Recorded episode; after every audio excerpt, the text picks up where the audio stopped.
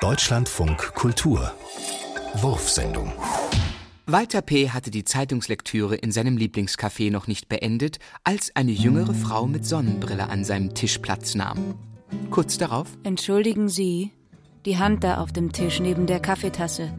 Das ist nicht meine Hand. Gehört die Hand Ihnen? Nein, das ist nicht meine Hand.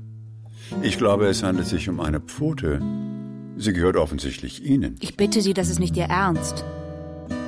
Ich will Ihnen nicht zu nahe treten, aber Ihre Ohren sind recht spitz und sehr lang und außerdem behaart. Es wird also alles seine Richtigkeit haben. Ruhe. Nur Ruhe. Sie nahm ihre Sonnenbrille ab und betrachtete Walter P. genauer.